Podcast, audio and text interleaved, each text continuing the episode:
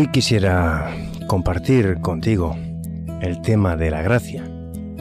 Generalmente la gracia viene a ser algo así como la recompensa de algo que merecemos. Históricamente nos lo planteamos así. Nadie piensa que pueda recibir algo que previamente no merece a consecuencia de algún mérito anterior que haya realizado. Cuando hacemos un favor a alguien, esperamos en el tiempo que esa persona reconozca su deuda moral con nosotros y que finalmente pues tenga un acto de generosidad, un acto de gracia para con nosotros. Porque los seres humanos entendemos que de aquello que hacemos merecemos.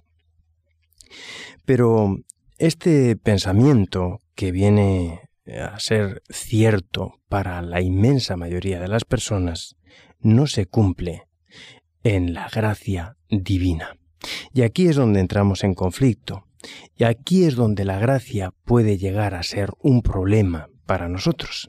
Y es por esa razón que en el día de hoy me gustaría que conversáramos juntos, profundizáramos acerca de la gracia para Dios. En efecto, la Biblia rebosa de relatos que muestran cómo la gracia, vez tras vez, malogra los planes tal como los conocemos los hombres. Y así chocamos en la Biblia con multitud de relatos en los que la gracia descoloca a los oyentes. Tenemos, por ejemplo, la parábola del hijo pródigo, en la que el hermano mayor se enojó cuando el padre organizó una fiesta para la crápula de... para ese crápula despilfarrador ¿eh? de dinero, que después de haber caído en desgracia, después de haberse gastado todo el dinero del padre, aún todavía termina atreviéndose a volver a su casa, y para mayor desconcierto del hermano mayor, todavía el padre, que cada día ha estado saliendo al camino esperando a ver cuál es el momento en el que el hijo decide volver, y que finalmente termina regresando, el padre prepara un festín en favor de ese hijo. O los empleados de la viña, aquellos que habían estado trabajando a tiempo completo, que refunfuñaron cuando el capataz entregó a todos los obreros de tiempo parcial la paga que les correspondía a aquellos obreros que habían trabajado tiempo completo. Y si no, ¿qué decir de la parábola de la oveja perdida?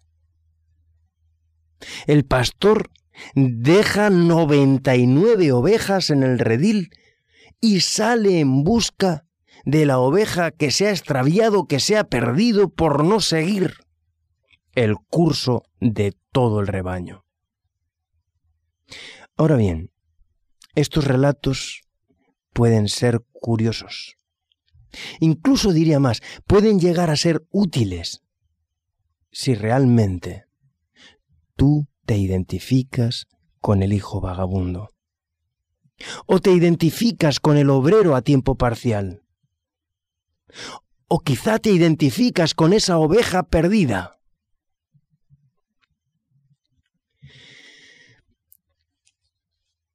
¿Qué pasa con aquellos que creen que han merecido la gracia divina porque su vida ha estado basada, centrada, fundamentada en los buenos actos, en los buenos, en las buenas obras que ha ido realizando a lo largo del tiempo, en su vida, en su experiencia? Y ahora, en un momento determinado, oteando el horizonte, mirando a los que están a su alrededor, observa que hay personas que no merecen la misma gracia que él. O peor aún, que considera que no merecen la gracia divina, porque no están actuando correctamente en la vida, quizá. ¿Quieres que te haga una confesión? Yo en muchas ocasiones me he sentido tremendamente identificado con el hermano mayor. Ese hermano mayor de la parábola, que ha hecho las cosas bien, que ha intentado estar cerca del Padre, cumplir con la voluntad del Padre, y que finalmente otros que consideraba que eran menos merecedores recibieron la gracia.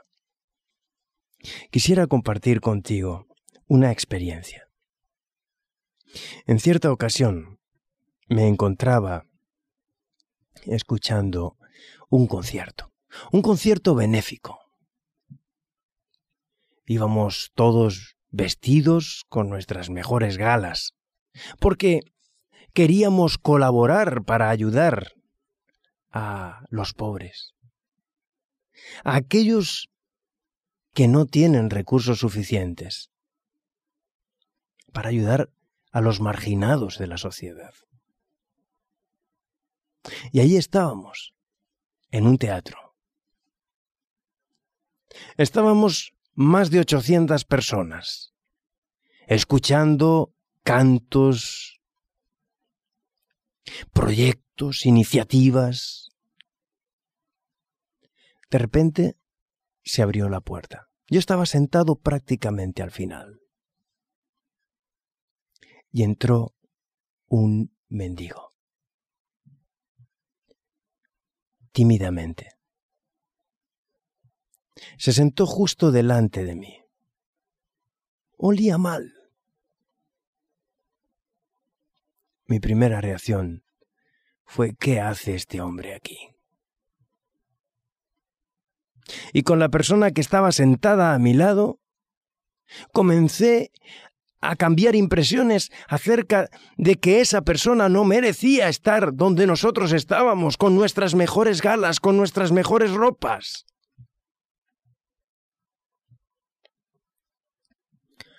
En un momento determinado, nos dimos cuenta que estábamos actuando mal. Estábamos en un concierto para personas como él. Era él el que merecía estar ahí, conocedor de lo que se estaba haciendo en favor de los marginales. ¿Cuántas veces llegamos a perder la perspectiva de lo que verdaderamente es el objetivo de la gracia? El problema con la gracia es que no nos deja espacio para compadecernos acerca de algo, de lo que, de lo que soy o de lo que no soy. Es bastante sorda. La gracia es incómoda. Es incómoda no solo para la persona legalista o para la persona religiosa. La gracia puede ser una cosa penosa incluso para la gente común, delicada del estómago.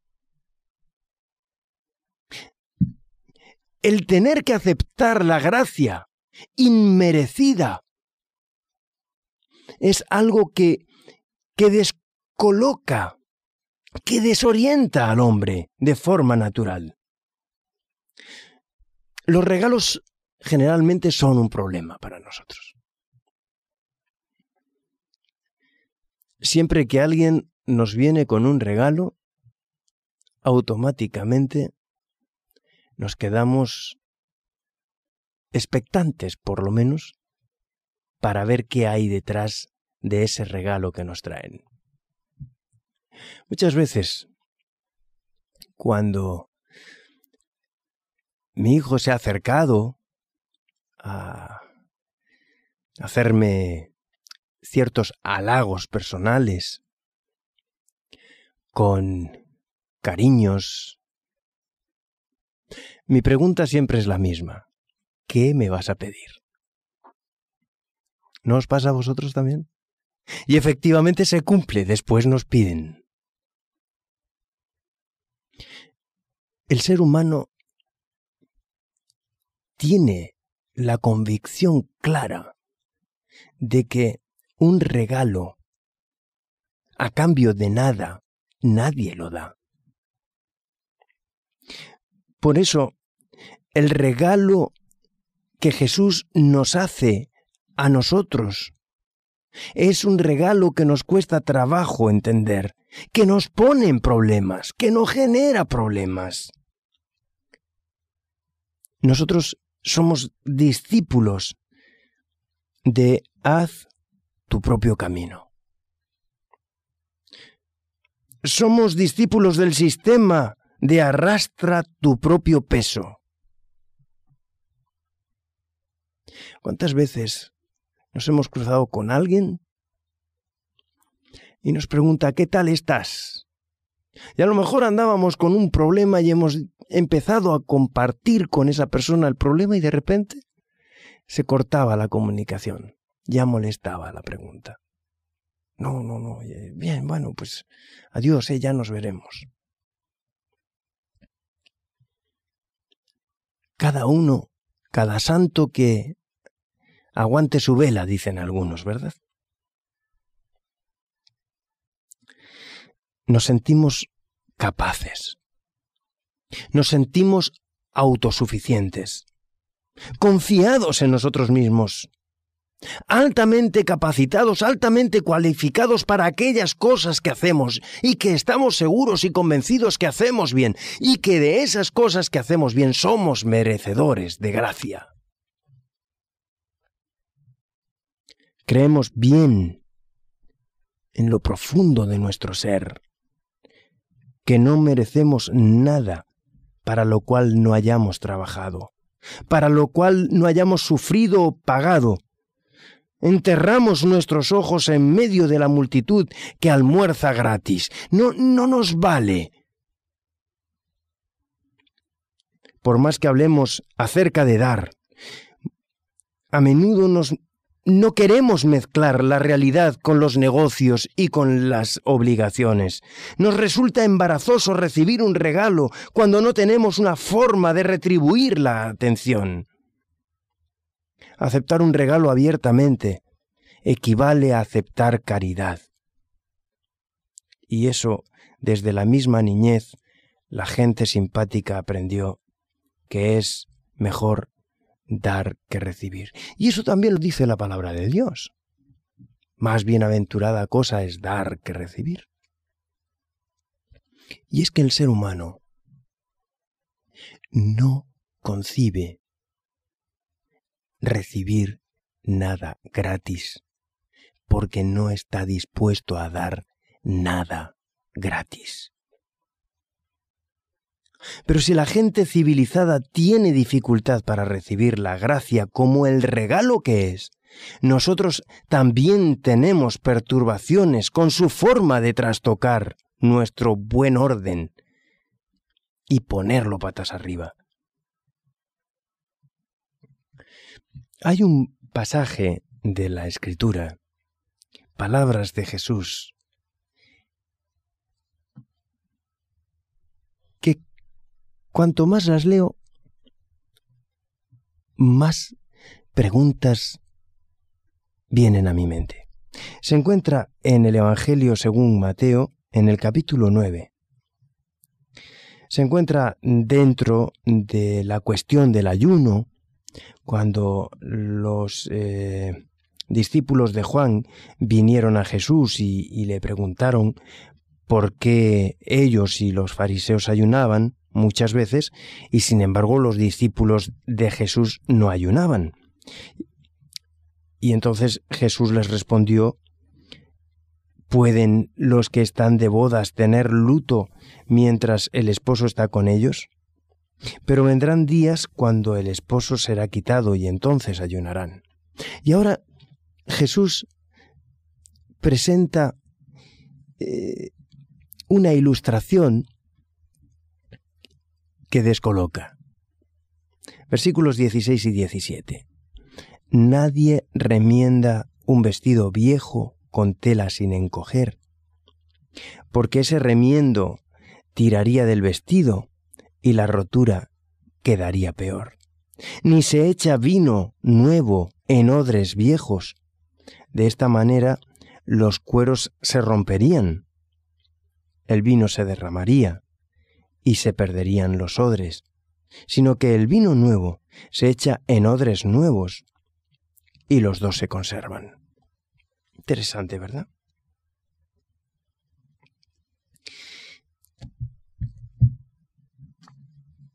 El encuentro de lo nuevo y lo viejo podría ser algo así como el encuentro entre la tribulación y la gracia. Estamos cansados, fatigados del viaje. Necesitamos ese refrigerio en medio de un viaje largo, cansino, agotador. Son demasiados ya los días que llevamos viajando.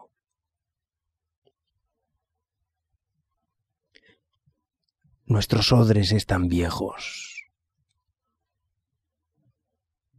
Nuestras telas ya están frágiles. Necesitamos nuevas fuerzas.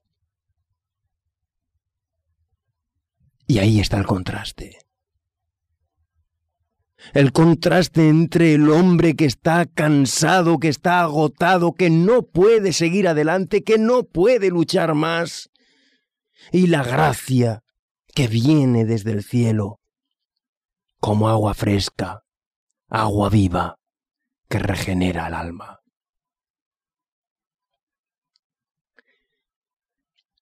Ahora Jesús nos propone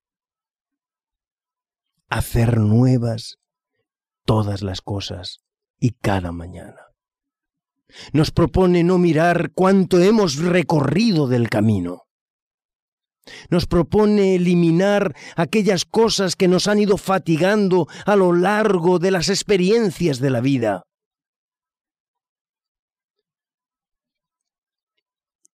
Y con una experiencia renovada, aceptar y asumir la gracia divina.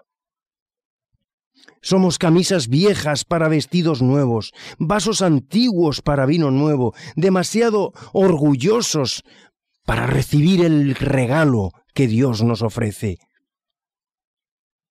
Pero la gracia también alcanza a los hermanos mayores, a ese hermano mayor de la parábola. También alcanza a nuestra propia elección. Podemos sostenernos aferrados a la vida, como nosotros pensamos que debería ser, asidos a todo lo que nos hace creer que somos buenos y hacer las cosas que dan sentido a nuestra visión y tener todo bajo control. O por el contrario, podemos seguir la, las aparentes y duras palabras sin sentido que dice Jesús en Lucas diecisiete, treinta y tres, todo el que procure salvar su vida la perderá, y todo el que la pierda la salvará. Y abrirnos a la gracia creyendo que ella nos dará algo que va más allá de los odres hechos trizas y los contenedores rotos, aunque no tengamos ni la más remota idea de lo que resultará mañana en nuestra vida. Dios nos propone. Jesús te propone directamente hoy que no procures tanto salvar tu vida, porque, porque la perderás. Que vale más la pena entregar, morir al yo cada día.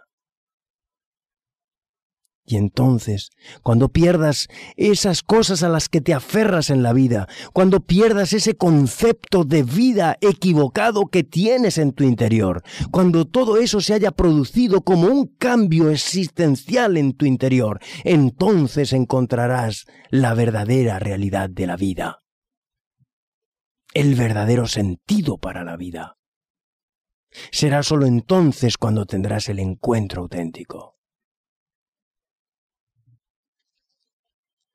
Dios nos propone que no nos fijemos ya tanto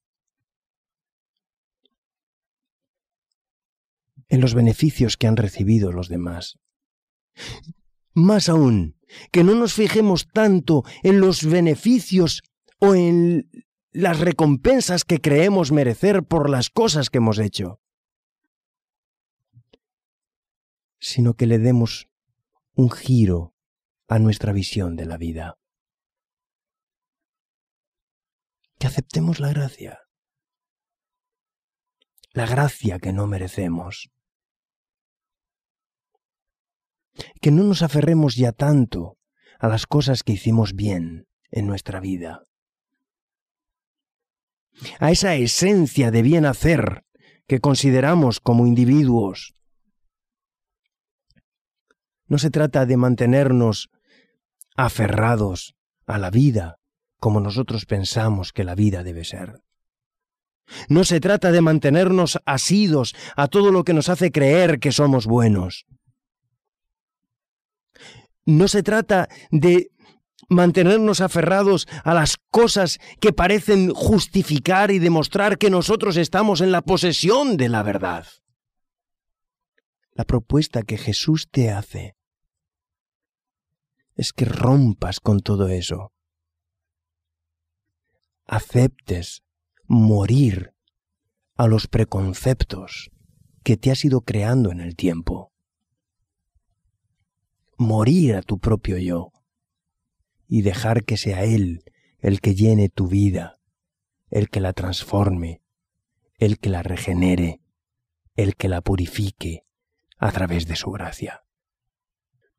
Te invito a que reflexionemos juntos sobre el poder de la gracia en nuestras vidas, el poder que la gracia tiene actuando en tu vida. Amazing grace, how sweet the sound that saved a wretch like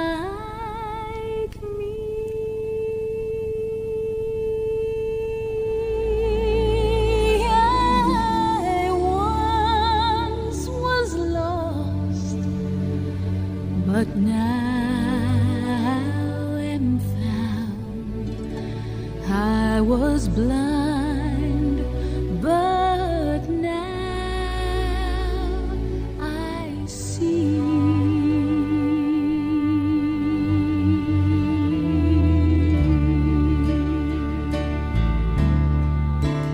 It was great.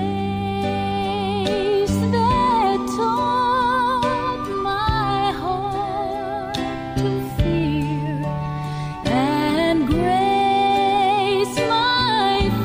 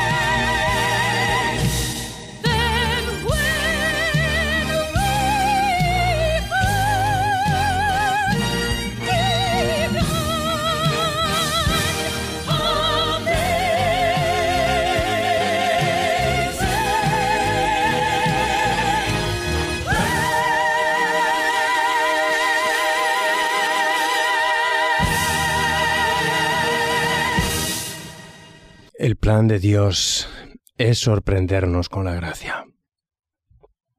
Dios no espera que nosotros tengamos visto anticipadamente lo que nos ha de venir.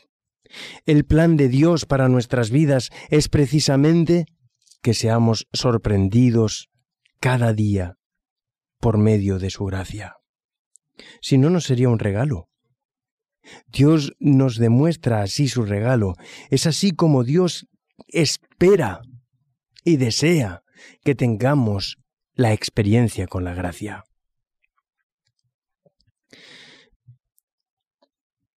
¿Qué tal si te plantearas que hoy estás desenvolviendo el último paquete que Dios tenía preparado para ti? Ese paquete lleno de esperanza, ese paquete lleno de luz, ese paquete lleno de promesas. Porque tan seguramente como sabemos que nos hemos perdido, seremos encontrados. Encontrados por una gracia cuyo negocio no es hacer de gente buena gente mucho mejor, sino encontrar a un vagabundo y regresarlo a su casa, encontrar a una oveja perdida y llevarla al redil, llevarnos al hogar para celebrar con nosotros una fiesta por toda la eternidad. Además, dice el apóstol San Pablo en la epístola a los Romanos capítulo ocho versículo veintiséis, el Espíritu nos ayuda en nuestra debilidad, porque no sabemos pedir lo que conviene, pero el Espíritu mismo intercede por nosotros con gemidos indecibles. Y un poco más arriba, en el versículo veinticuatro nos dice, porque fuimos salvos en esperanza, pero la esperanza que se ve no es esperanza, porque ¿quién espera lo que ya tiene? Pero si esperamos lo que no vemos, con paciencia esperamos. La gracia divina quiere sorprenderte con un regalo que no tienes merecido. Deja a Jesús que entre en tu vida y te sorprenda con su gracia. Te habló José Manuel Martínez. Producido por hop media punto es.